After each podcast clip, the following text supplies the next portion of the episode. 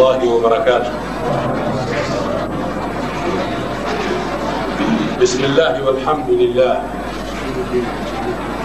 محمد رسول الله لا قوة إلا بالله. بسم الله على ديني ونفسي. بسم الله على أهلي ومالي. بسم الله على كل شيء أعطانيه ربي. بسم الله خير الأسماء. بسم الله رب الأرض والسماء. بسم الله الذي لا يضر مع اسمه داء بسم الله افتتحت.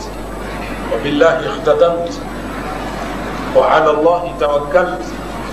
لا قوة إلا بالله. رب اشرح لي صدري ويسر لي أمري واحلل عقدة من لساني يفقه قولي. سبحانك لا علم لنا إلا ما علمتنا. إنك أنت العليم الحكيم.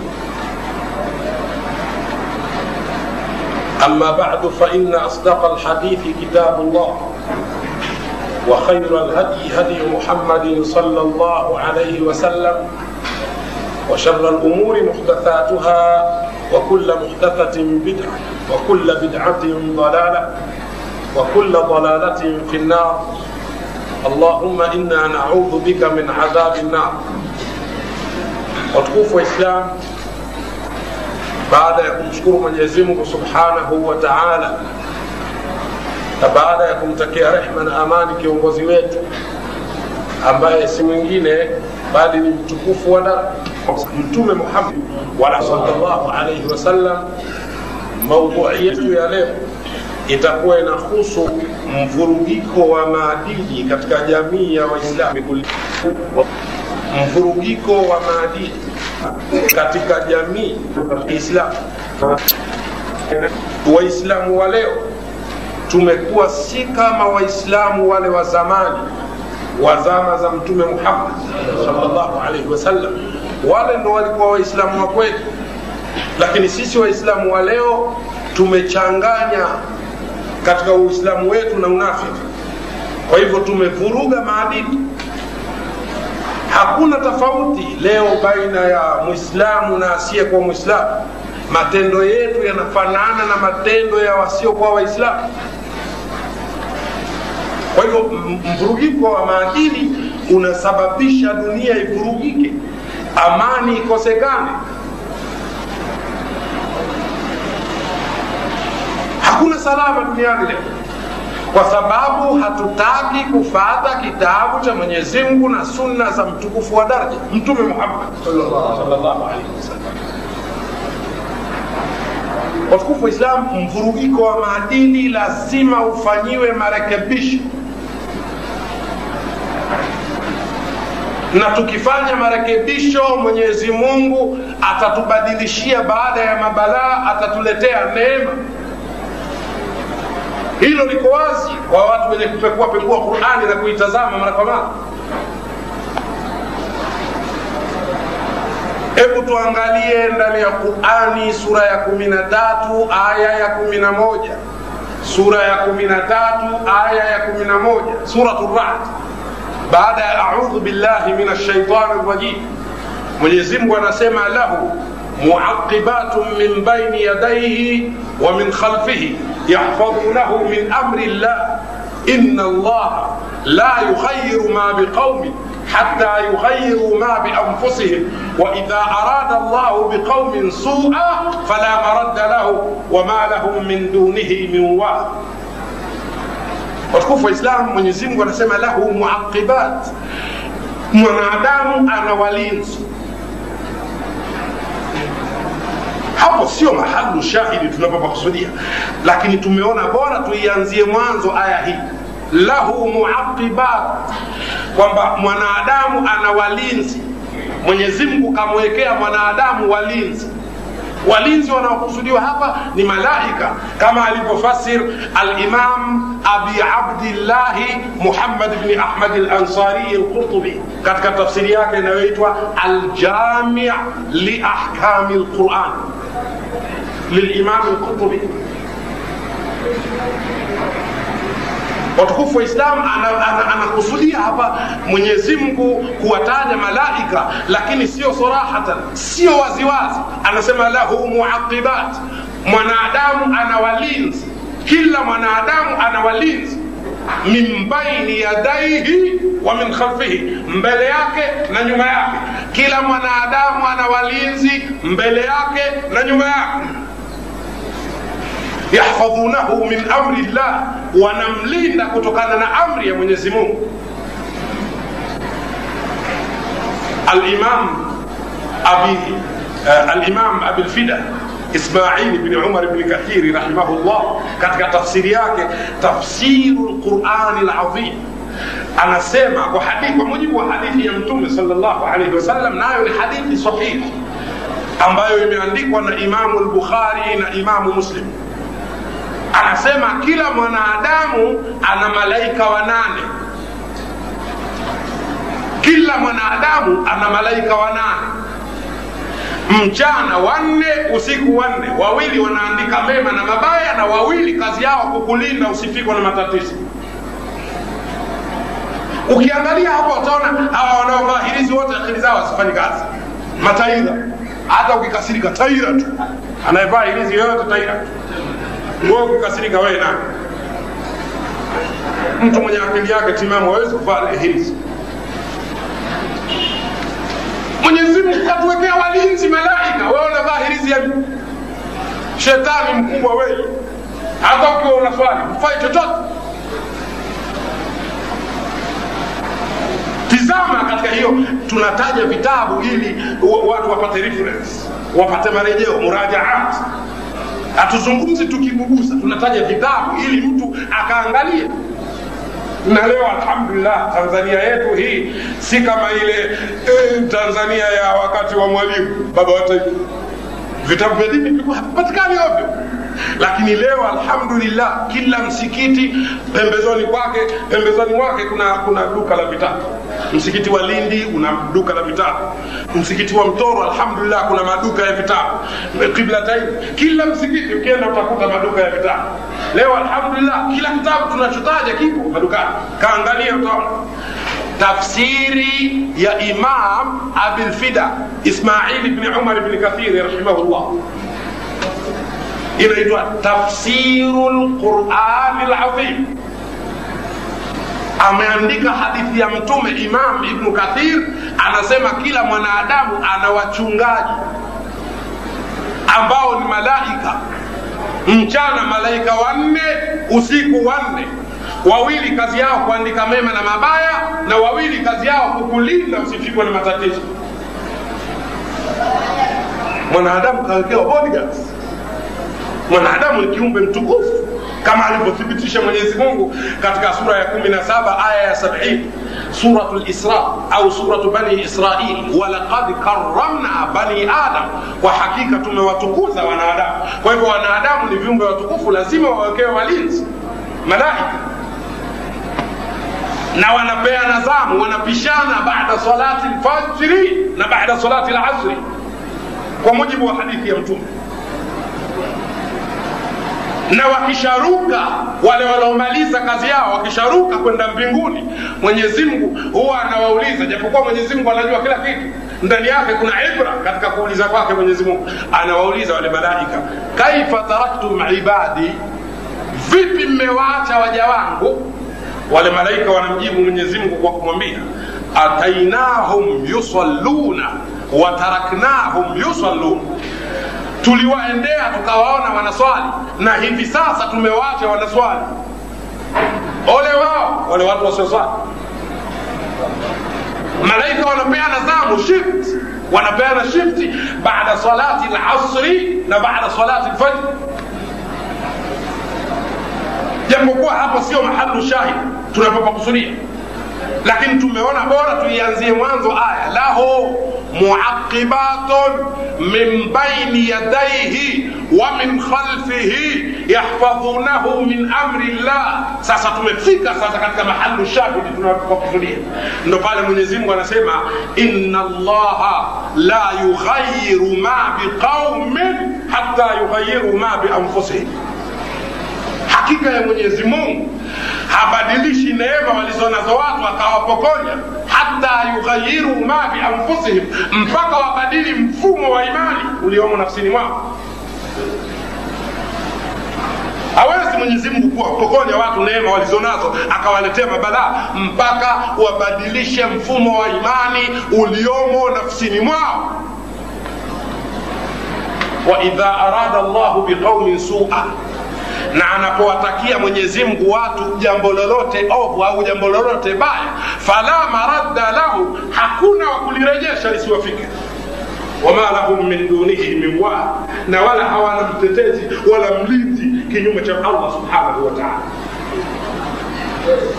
watukufu wa islamu lazima tulete marekebisho na mabadiliko ya kivitendo ili mwenyezi mungu mtukufu atubadilishie mabalaa atuepushie mabalaa atuletee neema katika ulimwengu huu. Hapa duniani tuishi vizuri na huko tunapokwenda akhera tukapokelewe vizuri.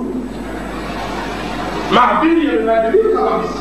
Leo waislamu wa, kama sio islamu. Kuna mambo matano aliyetaja imamu yahya almusili rahimahullah. Katika maimamu imamu yahya almusili na imamu abdallah ibnu lmubarak akayathibitisha maneno haya mabwana hawa imamu yahya almusili imamu abdallah ibnu lmubarak leo mwislamu anashindwa kuwajua hata maimamu lakini waheshimiwa hawa wa kidunia mia wako kichwani ukimwambia nitajie maimamu watano katika mabwana wakubwa wakubwa wanaongoza dini miaka iliyopita hawajuu mslamu anaswali swala tano khamsu salawati fi lyaumi wallaila anatekeleza swala tano usiku na mchana lakini ukimwambia nitajie maimamu watano sita anashindwa hawajuu hata walizaliwa wapi walifia wapi hajuu lakini waheshimiwa hawa wa kidunia waliopo hai na wanaotangulia wajuu si chini ya mia wako kichwani. Waheshimiwa wa kidunia imamu yahya lmusiri na imamu abdallah ibnu lmubarak wanasema kuna mambo matano khamsu khiswali. Kuna mambo matano mtu akiwa nayo amekamilika katika ubinadamu. Sallu ala nabi khamsu khisali mambo matano mtu akiwa nayo. Yakunu rajulan kamilan anakuwa mtu kamili. Kwa maana hiyo mtu asiyekuwa na, na hayo mambo matano si mtu kamili. Kama mnyama. Mambo matano sikiliza. Arrahmatu. Kwanza huruma watawadhu. Na unyenyekevu inakusudiwa hishma walkhaufu na woga.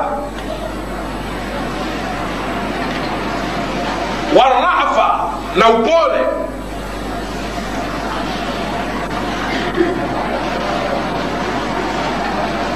Hmm? sikiliza hayo mambo huruma hishma woga upole walhayao na aibu. Mtu kama hana haya mambo matano watukufu wa islam huyo si mwanadamu kamili. Ni kama mnyama. Mtu asiokuwa na huruma asiokuwa na hishma asiokuwa na woga asiokuwa na upole wala asiokuwa na aibu. Binadamu haswa anatakiwa awe na khamsu khisali mambo matano imamu yahya almusili na imamu abdallah ibn, ibn lmubarak rahimahumllah binadamu haswa lazima awe na hurma binadamu haswa lazima awe na hishma binadamu haswa lazima awe mpole lazima awe moga lazima awe na aibu awe na haya lakini ukimwona binadamu hana haya mambo matano basi huyo ni kama mnyama tu hajakamilika katika utu au katika ubinadamu.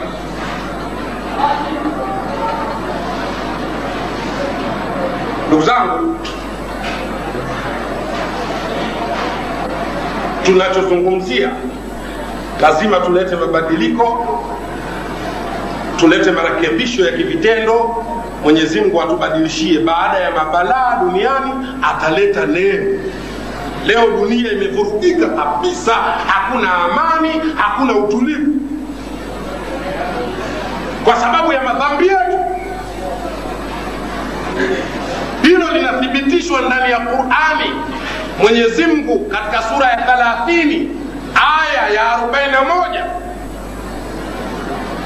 suratu nur mwenyezi mungu anasemaje ظهر الفساد في البر والبحر بما كسبت أيدي الناس ليذيقهم بعض الذي عملوا لعلهم يتضرعون لعلهم ظهر الفساد umejitokeza uharibifu fi lbari walbahri katika bara na baharini nchi kavu na baharini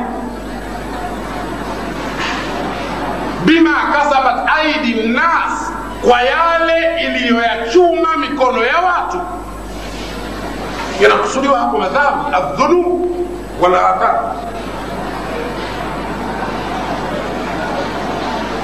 kwa nini umejitokeza uharibifu? Mabalaa kila aina. Liyudhiqahum bada alladhi amilu. Mwenyezi mungu anafanya yote haya ili apate kuwaonjesha eh, adhabu ya baadhi ya yale matendo waliyoyatenda laallahum yarjiun labda watarudi kwa mungu watakoma. Lakini wao wanadamu hatutaki kukoma kwa hivyo watukufu wa islam lazima tufanye mabadiliko lazima. Kama tunataka kweli duniani tuishi vizuri na huko tunakwenda akhera tukapokelewa vizuri basi lazima tufanye mabadiliko. Mvurugiko wa maadili. Maadili yamevurugika. Maadili yamevurugika na ukitaka kujua nenda katembelee katika majumba ya waislamu. Tembelea majumbani wa waislamu.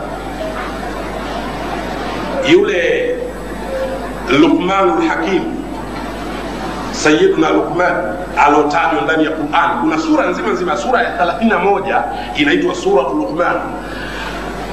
Huyu luqman alisema maneno mengi lakini katika jumla ya maneno aliyoyasema aliwahi kumuhusia mwanawe akamwambia idha kunta fi salati unapokuwa katika swala fahfadh qalbaka linda moyo wako. Ukishafungua tu ile swala maana ufunguo wa swala ni takbiratu lihram allahu akbar tayari ushafungua swala. Na kuifunga swala ni التسليم au assalam kule kutoa salamu assalamu alaikum warahmatullah tayari umefunga swala basi ukishafungua swala tu linda sana moyo wako idha kunta fi salati fahfadh qalbaka unapokuwa katika swala linda moyo wako usije ukaleta mawazo ya nje na ibada jitahidi jue hilo luqman anamuhusia mwanao. Wa idha kunta fi majalisi nnas na ukikaa ukiwa katika vikao vya watu. Fahfadh lisanaka linda ulimi wako. Usije ukaropoka kitu kikawakera wale watu uliokaa nao. Ulinde ulimi ulimi ni kitu cha kukiangalia sana. Ukiwa umekaa katika katika mkusanyiko wa watu linda ulimi wako. Idha kunta fi majalisi nnas ukiwa katika vikao vya watu fahfadh lisanaka. Linda ulimi wako. Thalithan jambo la tatu lukman amemuhusia mwanawe akamwambia wa idha kunta fi buyuti nnas na unapokuwa katika majumba ya watu fahfadh basaraka linda jicho lako. Sio unaingia kwenye nyumba ya mtu unapepesa jicho huku na huku. Mna vitu vya watu. Katika majumba ya watu mna vitu vyao. Sio mara umepepesa jicho huku na huku. Rabian jambo la nne waidha kunta ala taami fahfadh maidatak na unapokuwa kwenye, kwenye chakula basi linda tumbo lako usile mpaka ukashindwa ku, ku, ku, kupumua. Kula tu kwa ajili ya kuhifadhi nguvu za ibada. Usile kama uko peponi. Bado hatujafika peponi mm. basi wewe unakula mpaka unashindwa kupumua bwana. Hatari sana. Kwanza kula sana ni khatari. Mabwana kula sana ni khatari pia sikiliza maneno yanatoka katika kinywa tahara kinywa cha mtukufu wa daraja kinywa cha mtume muhammad. Anasema man kathura akloho kathura sharbuhu mtu mwenye kula sana atakunywa sana maji. Wewe fanya research. Fanya uchunguzi juu ya hilo. Man kathura akloho kathura sharbuhu mtu mwenye kula sana atakunywa sana maji. Waman kathura sharbuhu kathura damu. Na mtu mwenye kunywa sana maji damu yake itaongezeka mwilini. Waman kathura damuhu kathura naumu. Na mtu mwenye damu nyingi basi usingizi kwake utakuwa mwingi pia. Utaongezeka usingizi. Waman kathura naumuhu na mwenye usingizi mwingi hasa qalbuhu moyo wake unakuwa mgumu kuamka kufanya ibada usiku. Waman kasa qalbuhu fannaru aula bihi. Basi mtu mwenye moyo mgumu wa ibada za usiku motoni kuna mfaa mtu huyo waliyadhu billah. Mwenyezi mungu atunusuru. Kwa hivyo sio unakula wii mpaka unashindwa kuhema. Watu wengine anakula mpaka anasema kabisa "Ah, nimeshiba namna alikulazimisha mtu. Alikulazimisha mtu kula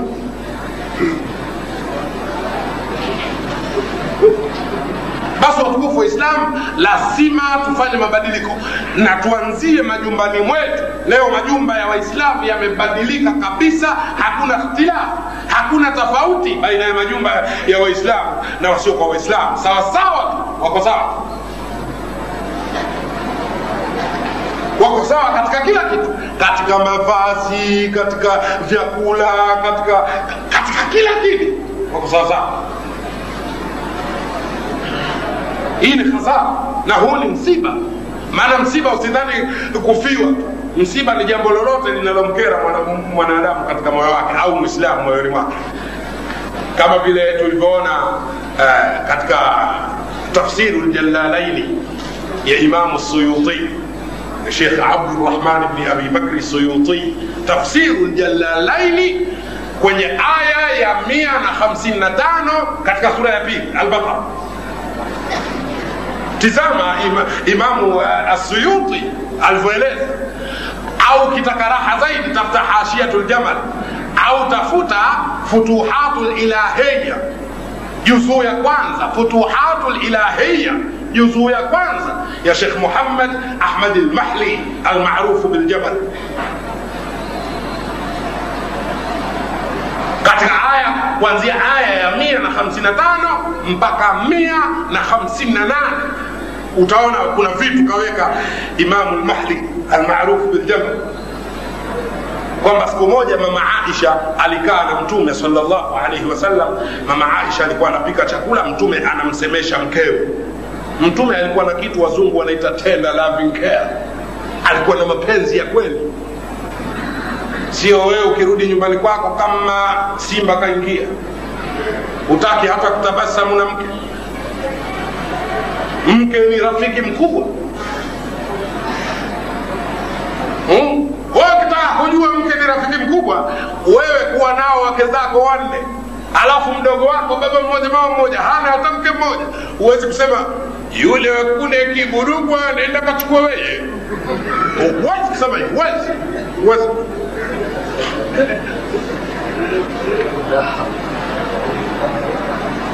isipokuwa utajitahidi kutafuta senti kidogo umwongezee na yeye mwenyewe aongeze pale. Basi ende akatafute mke lakini huwezi kumchagulia katika wale uliowamiliki weye uliowaoa weye labda yuko mmoja hujampenda sana.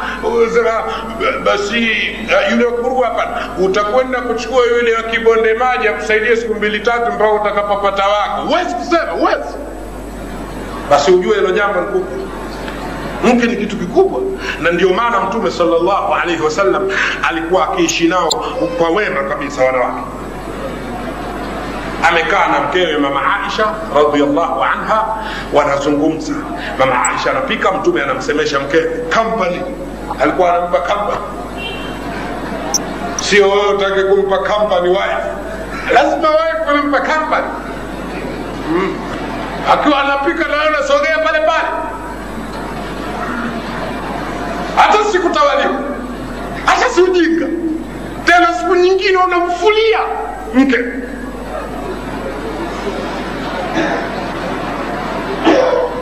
watu wengine hawajui mapenzi kitu gani. Siku nyingine unafua kabisa nguo za watoto wako nguo za mke wako unafua si ujinga? Ukiwa na chansi ukiwa na nafasi unafanya hivo si unazidisha mapenzi. Basi mtume alikuwa anazungumza na mkewe unajua wakati wa mtume mambo ya high technology ilikuwa bado hii mambo ya teknolojia kama umeme ilikuwa bado mtume haku, haku, hakutumia umeme. Alitumia taa hizi za vikoroboi au vibatari. Taa zile mara nyingi zinatumika vijijini lakini hata hapa mjini kwa jamaa wanaokanga kanga samaki wao wanakuwa nazo zile. Taa za vikoroboi vibatari. Wale wanaouza samaki wa kukaanga wanaouza pweza mishkaki wanawasha taa zile. Taa zile ndo taa alizotumia mtukufu wa daraja mtume muhammad ukatumia taa zile. Sasa kwa bahati mbaya akapita panya akaizima ile taa mtume akasema inna lillahi wa inna ilaihi rajiun. Mama aisha akamuuliza mamata ya rasulllah unasema hivyo kwani kafanani ya rasulllah akasema la ahad hakuna alokufa. Wa innama kullu ma asaa fi qalbi muminin fahiya musiba. Isipokuwa kila linalomkera mwislamu moyoni mwake ni msiba. Tulikuwa na mwangaza sasa tuko kwenye kiza. Kwa hivyo inna lillahi wa inna ilaihi rajiun. Kwa hivyo mvurugiko wa maadili ni msiba kwetu sisi waislamu kama unabisha fanya uchunguzi kwa vitendo tembelea nyumba ya wa, majumba ya waislamu moja baada ya nyingine. Kaangalia namna wanavyoishi. Kama utaukuta uislamu ndani yake.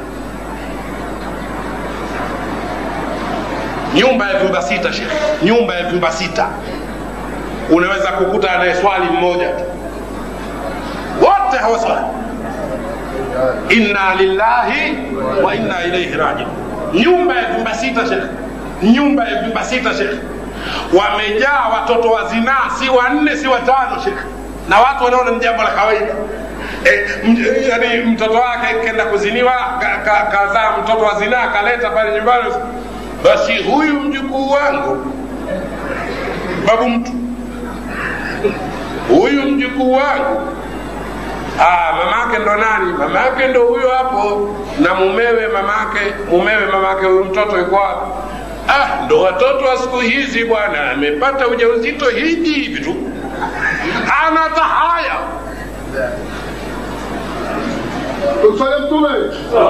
Na wanaona ni jambo la kawaida. Eti anaswali swala tano tena kwa kuhimiza kuswali huyo hakuna wa kumpata kwa kuhimiza. Adhuri imekabili maana bila ya kuswali mtihani twenzetuni tukaswali.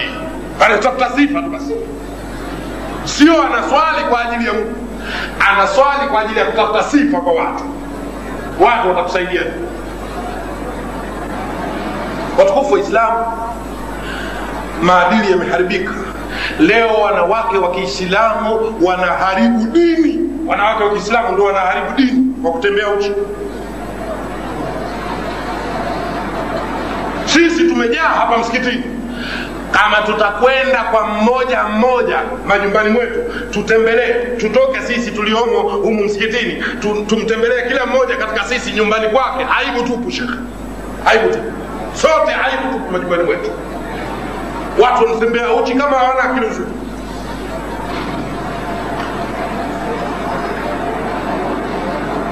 Kutembea uchi ni katika madhambi makubwa kutembea uchi ni laana. Wanawake wa kiislamu wanapotembea uchi wanalaaniwa. Leo wanawake wa kiislamu wanatembea uchi. Hata majumbani mwao wanakaa uchi. Basi afadhali majumbani mwao unaweza ukasema ah, kuna watoto wao kuna watu wa haramu yao tu mle ndani. Hata wakija wageni wanawakuta uchi. tu wageni ambao ni haramu ni, ni, ni halali yao. Mtu ambaye anaweza kumwoa basi yeye anakaa uchi tu mbele yake. Angalieni maadili maadili yalivyobadilika. Alafu walipokuwa watu wa ajabu basi akija kakake pamoja pamoja ndo anatafuta ushungi anajifunika. Ila akija kaka yake mtoto wa mjomba wake au mtoto wa shangazi yake ndo anaonyesha makwapa pamoja na shingo na, na, na maziwa anaonyesha anamwonyesha yule kaka yake mtoto wa mjomba wake au mtoto wa shangazi yani yule mtu wa halali yake. Yule ambaye anaweza kumwoa hajifichi kwake isipokuwa yule ambaye hawezi kumwoa ndo anajificha kwake. Angalia watu walipokuwa wajinga. Jinga kabisa. Unatakiwa ujistiri unapomwona mtu ambaye anaweza kukuoa. Usije ukampa matamanio ya kishaitani kwa sababu hakuna kitu kibaya duniani hakuna kitu kibaya kitakachowapeleka watu wengi motoni siku ya kiama kama vitu viwili. Aktharu ma yudkhilu nnasa nnara lfamu walfarju wa aktharu ma yudkhilu nnasa ljannata taqwa llahi wa husnu lkhuluq mtume anasema zaidi tutakapowaingiza motoni watu siku ya kiama ni vinywa vyao na tupu zao watu watakwenda motoni kwa kutolinda vinywa vyao yani kuingiza riziki ya haramu. Watu wengi wakikwenda motoni siku ya kiama kwa kula riziki ya haramu na kwa kutolinda ndugu zao kwa uzinifu. Eh? uzinifu ndo watakwenda watu motoni uzinifu pamoja na kula vyakula vya haramu. Mwenyezi mungu atulinde na mabaraka yo uzinifu azina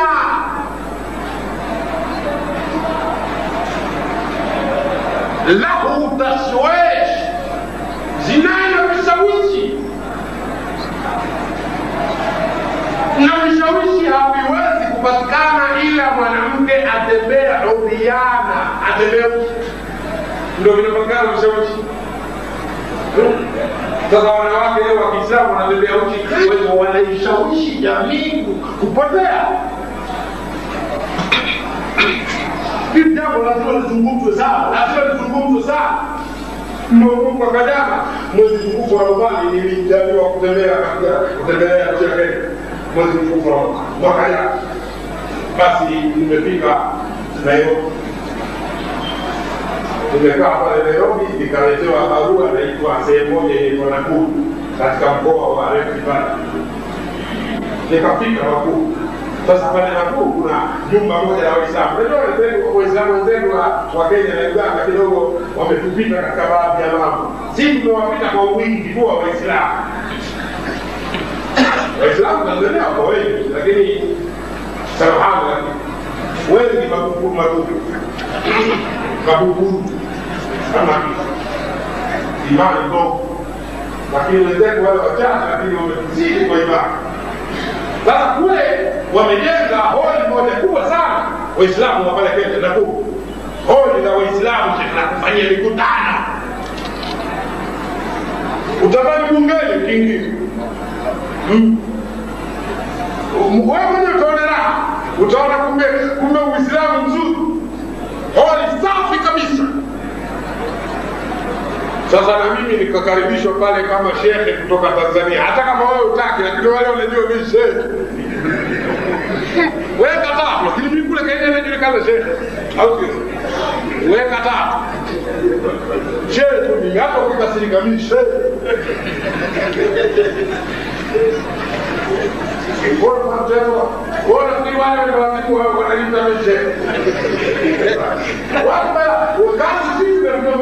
basi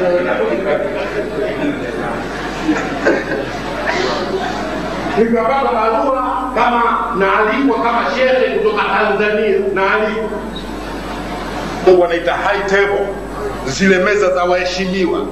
Na mimi nikawemo eh? nikawa mmoja katika waheshimiwa wageni waalikwa.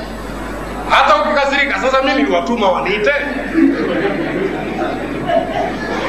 Si wenyewe waliniita unajua mada ilikuwa ni kujadili kwa nini ukimwi afrika mashariki unaendelea kwa nini ukimwi unaongezeka afrika mashariki? Yani tanzania uganda na kenya. Kwa nini ukimwi unazidi kuongezeka? Haupungui katika afrika mashariki. Na kongamano hilo liliandaliwa na serikali ya kenya. Wakati wa utawala wa, wa mzee moi. Sasa hivi yuko mwingine. Mwai kibaki anaitwa. Mzee daniel arap wakati wa utawala wake sasa ndo aliandaa kongamano wakaitwa viongozi wa dini viongozi wa dini mbalimbali. Mbali. lakini mi nitataja dini mbili tu kubwa wakristo na waislamu. Wakakusanyika maaskofu mapadiri mashehe waalimu wa madrasa pamoja na maimamu wa misikiti. Lile holi lote likafurika likajaa na mimi nilikwenda pale kama shekhe kwa sababu nimeitwa shekhe basi nikavaa juba tena juba la kimisri joho la kimisri. Joho la kimisri na kilemba na bakora. Fika pale kila mtu anazungumza hoja yake kwa nini ukimwi unaongezeka afrika mashariki ilipofika zamu yangu mimi kutoka tanzania tena tanzania kwenyewe basi sio tanzania eh, mjini kabisa ah, rufiji. Mtu wa rufiji. Ilipofika sasa zamu ya mtu wa rufiji alhamdulillah nilikuwakilisha nyote. Lakini alhamdulillah. Niliwawakilisha waislamu wa tanzania nzima. Nikasema mimi kama mwakilishi wa waislamu wa tanzania nnasema ukimwi unaongezwa na serikali zilizopo madarakani. Wakanikazia macho nami nikawakazia macho.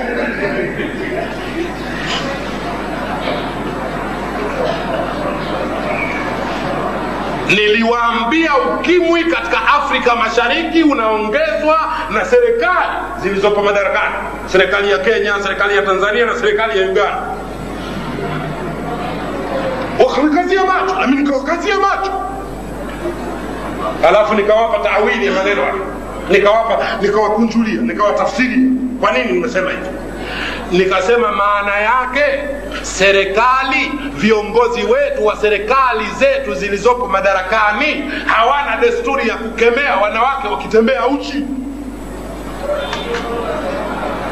Mwanamke ni fitina shekhe mwanamke ni fitna yuko bwana mkubwa mmoja anaitwa nasru ibni muhammad نصر بن محمد بن أحمد بن إبراهيم السمرقندي الحنفي sikiliza mzee huyo sikiliza mzee huyo jina lake anaitwa nasro ibnu muhammad ibni ahmad ibni ibrahim assamraqandi alhanafi kaandika kitabu kinaitwa tambihi lghafilin akaandika kingine kinaitwa bustanu larifin maimamu hao lazima wajue hao. Wewe unawajua katibu kata katibu tarafa mabwana wakubwa wakubwa kama hao wameandika vitabu vya dini wajui. Wala utaki kuwajua. Niliwapa visa vingi lakini nakupeni kimoja ambacho niliwapa wale jamaa. Basi mpaka mapadiri wakaja kunipa mkono baada ya kumaliza mkutano mapadiri alafu nikawakuta wale akina mama wamevaa minisketi pale. Wamekuja kwenye kongamano wamevaa minisketi eh, mapaja yote anaonekana eh, make kule uzungu umezidi kenya. Uzungu nairobi. Nairobi na huko Rift yote uzungu tu. Ukienda uganda tena ndo balaa zaidi tena uganda hata waislamu shekhe watu wa ajabu waislamu wakuli we toa mawaidha msikitini kampala. Toa mawaidha msikitini mada zote ongea. Lakini usilete aya ya 32 katika sura ya 17 ile inayosema wala taqrabu zina. Ukiitaja tu wanatizamana huyu mgeni ni ina maana katika uislamu kaona zinaa tu ndo haifai. Yaani wao hawataki itajwe zinaa waendelee tu na mabalaa yao. Haya mambo yako wazi tu shekhe basi niliwapa kiswa kifupi alichokiandika shekhe nasru ibni ah, muhammad ibni eh, muhammad ibni ibrahim assamraqandi lhanafi katika bani israil kulikuwa na mcha mungu mmoja kaabudu miaka zaidi ya 40 kafanya ibada zaidi ya miaka 40 shekhe sasa kazi yake ilikuwa kuuza amama hivi vilemba hivi wanavyovaa jamaa vilemba wanavyovaa kichwani waislamu wa kiume na vile vingine mashekhe wanatupia begani. Vilemba amama hizi kama cha rafiki yangu shehali na, cha shehe hapa eh, imamu wetu. Kazi yake ilikuwa kuuza vi- vilemba huyo mcha mungu. Kaabudu zaidi ya miaka arobaini. Sasa akatoka katika kijiji akaja katika mji. Huko huko uyahudini kaja katika mji kuuza biashara zake za vilemba sasa pale kuna mwanamke mmoja Fatanatu mandhar ukimwangalia anakufitinisha wewe na mungu namna alivyoumbwa vizuri hmm. wengine shekhe wameumbwa vizuri ukimtizama tu shekhe anakufitinisha usende peponi anakufanya fitna usende peponi kabisa. Hmm. ndio maana tukaambiwa tuinamishe chini macho yetu.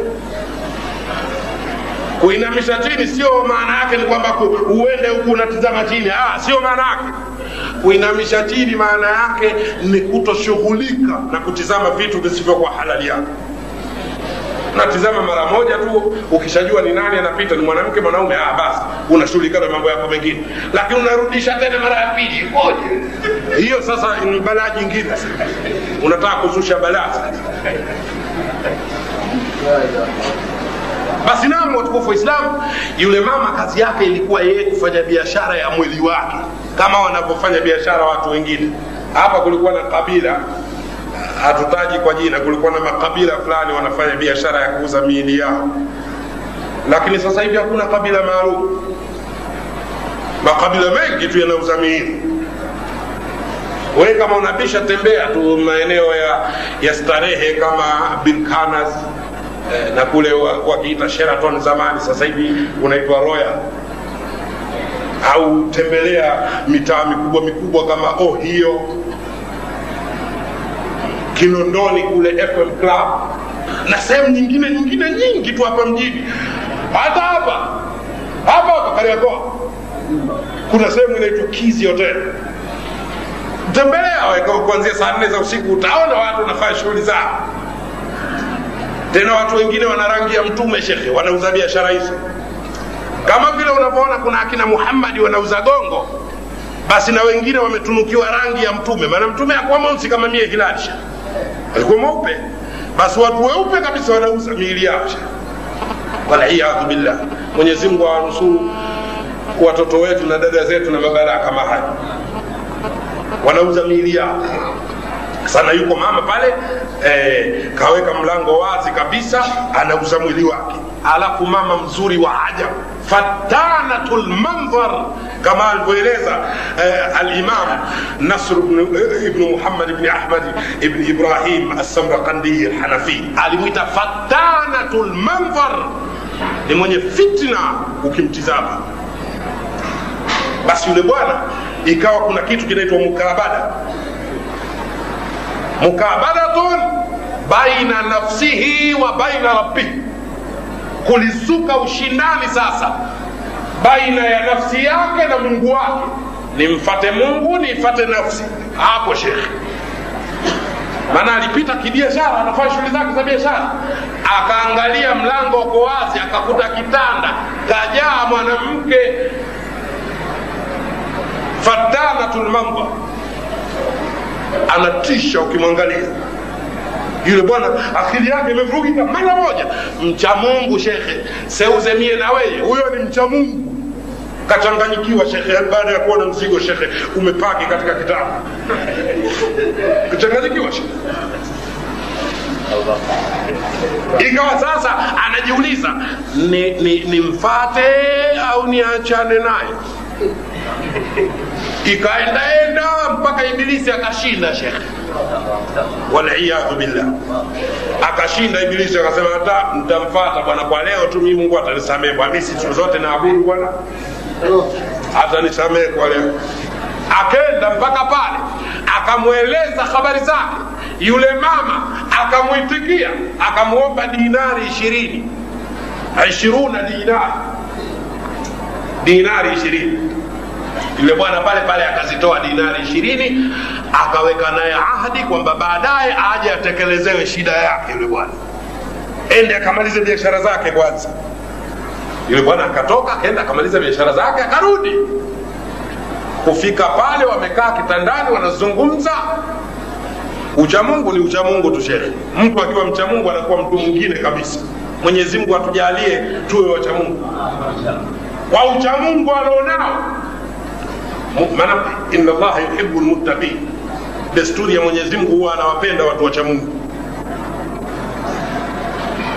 basi kwa kuwa mwenyezi mungu anampenda mchamungu yule na eh, kila mchamungu anampenda na, na hapendi mwenyezi mungu yule avuruge amali zake zile kwa siku moja basi mungu akamletea tadhkira ukumbusho ndani ya nafsi yake sasa yule mwanamke akimgusa akimgusa akimpapasa anatoka yule mwanamke kumpapasa yule mcha mungu. Yule mcha mungu anatetemeka.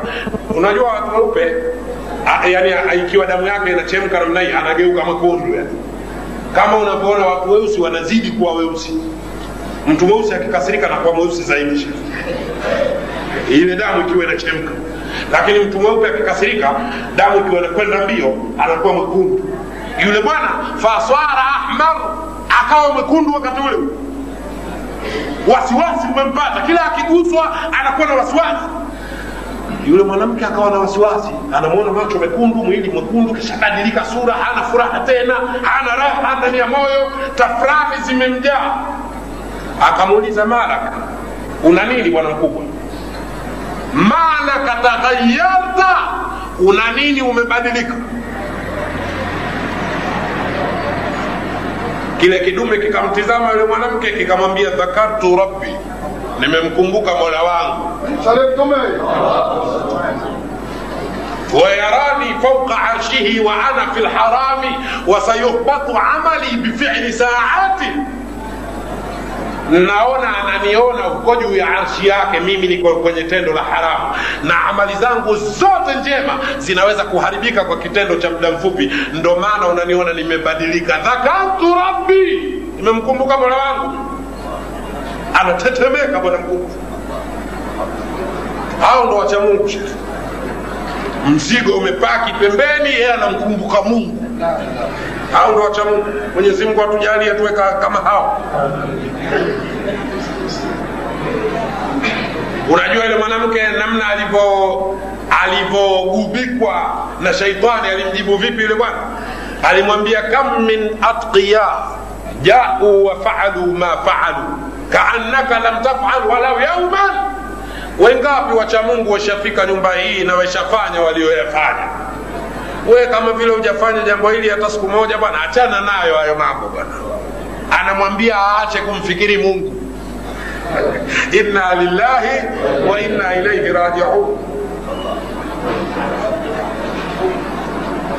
Yule bwana ndo anazidi kutetemeka anamwambia mimi dinari ishirini nimekupa sadaka na naomba unifungulie mlango nene zangu sihitaji tena swala hii biashara ile sihitaji lakini hizo pesa chukua wewe sadaka fi sabilillah yule mwanamke akaona eh, huyu jamaa anaweza kufa hapa nikalifika baba akamwambia nitakuruhusu lakini kwa masharti. Sharti la kwanza unaambie umetoka kijiji gani na unaambia nikikuhitaji muulize nani hapo kijijini kwetu. Basi ukiniambia hivyo tunakuachia tutaenda.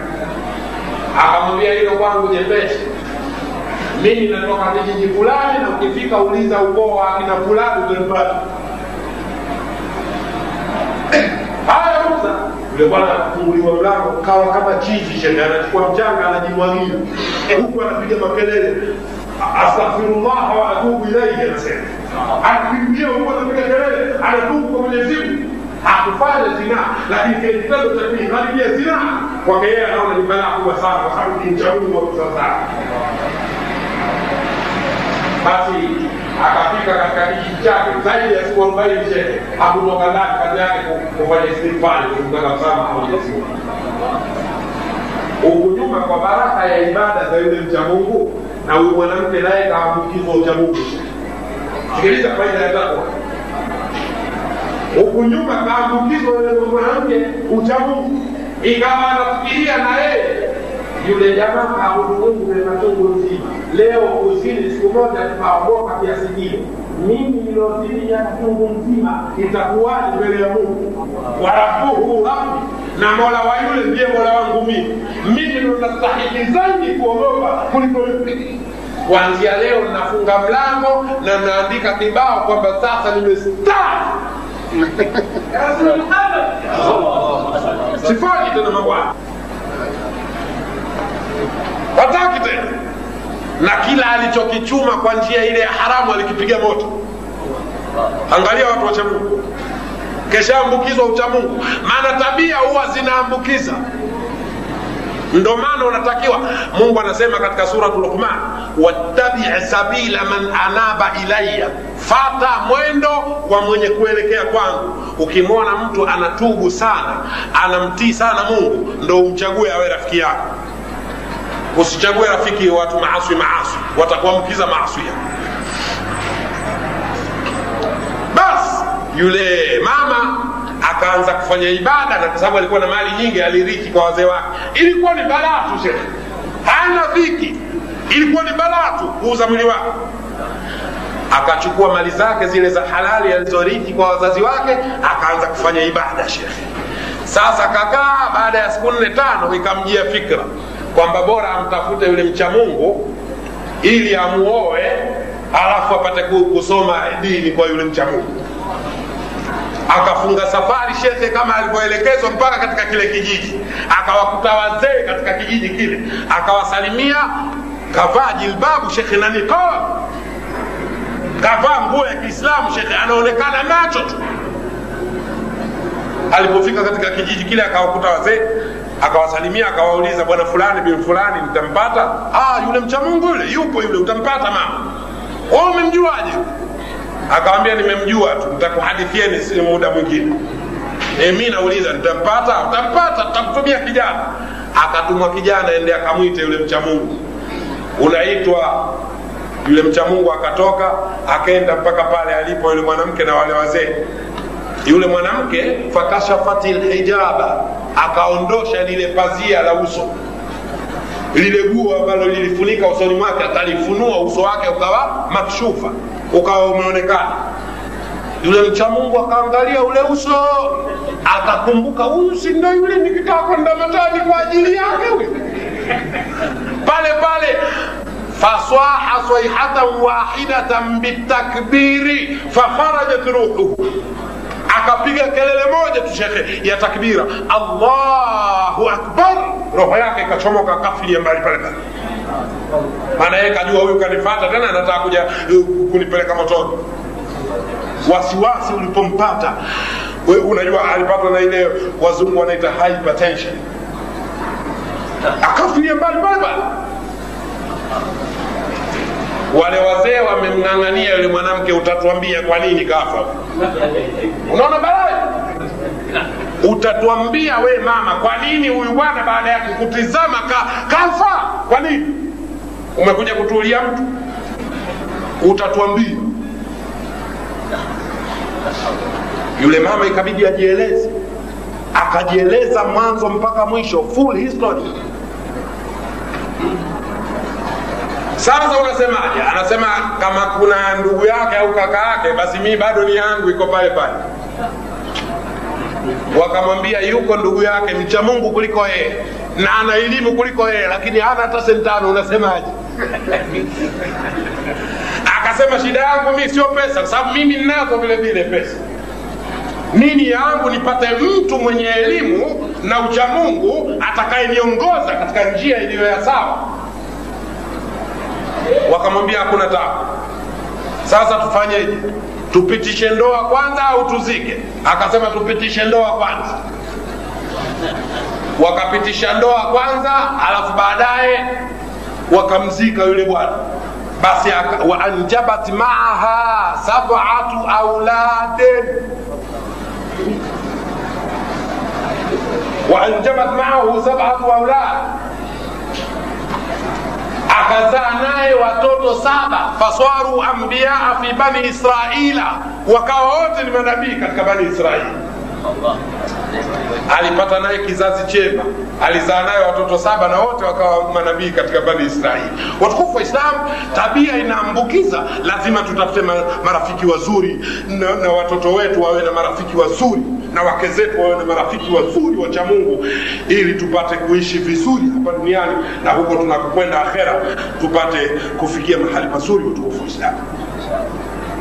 Bila kuleta mabadiliko ya maadili tunayoishi nayo. Duniani tutapata tabu na siku ya kiyama moto wa jahannam unatusubiri mwenyezi mungu atulinde na mabalaa ya dunia na adhabu ya akhera. Kwa haya niliyoyasema namwomba mwenyezi mungu mtukufu ayathibitishe katika nafsi zetu na atujalie tuwe katika waja wake waliowema kwa sababu sisi hatuna nguvu ya kuweza kufanya mema isipokuwa kwa msaada wa mwenyezi mungu wala hatuna hila ya kuweza kuyaepuka mabaya isipokuwa kwa huruma ya mwenyezi mungu. Aqulu qauli hadha wa astaghfiru li walakum walilmuslimin wa asada llahu awqatakum bikulli khair. والله أعلم. والسلام عليكم ورحمة الله وبركاته. اللهم اقسم لنا من خشيتك ما تحول به بيننا وبين معصيتك ومن طاعتك ما تبلغنا به جنتك ومن اليقين ما تهون به علينا مصائب الدنيا. اللهم متعنا بأسماعنا وأبصارنا وقواتنا ما أحييتنا واجعله الوارث منا واجعل ثأرنا على من ظلمنا وانصرنا على من عادانا. ولا تجعل مصيبتنا في ديننا ولا تجعل الدنيا أكبر همنا ولا مبلغ علمنا ولا تسلط علينا بذنوبنا. من لا يخافك فينا ولا يرحمنا. اللهم اعطنا إيمانا كاملا وأمانا دائما وعقلا تاما وعلما نافعا وعملا صالحا وخلقا حسنا ورزقا واسعا.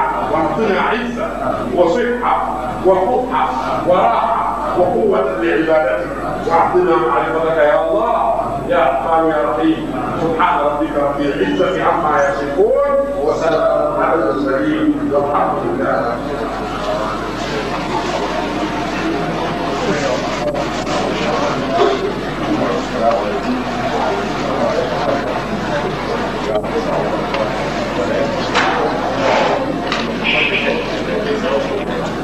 Thank you.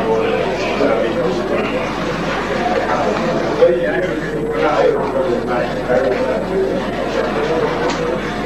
you.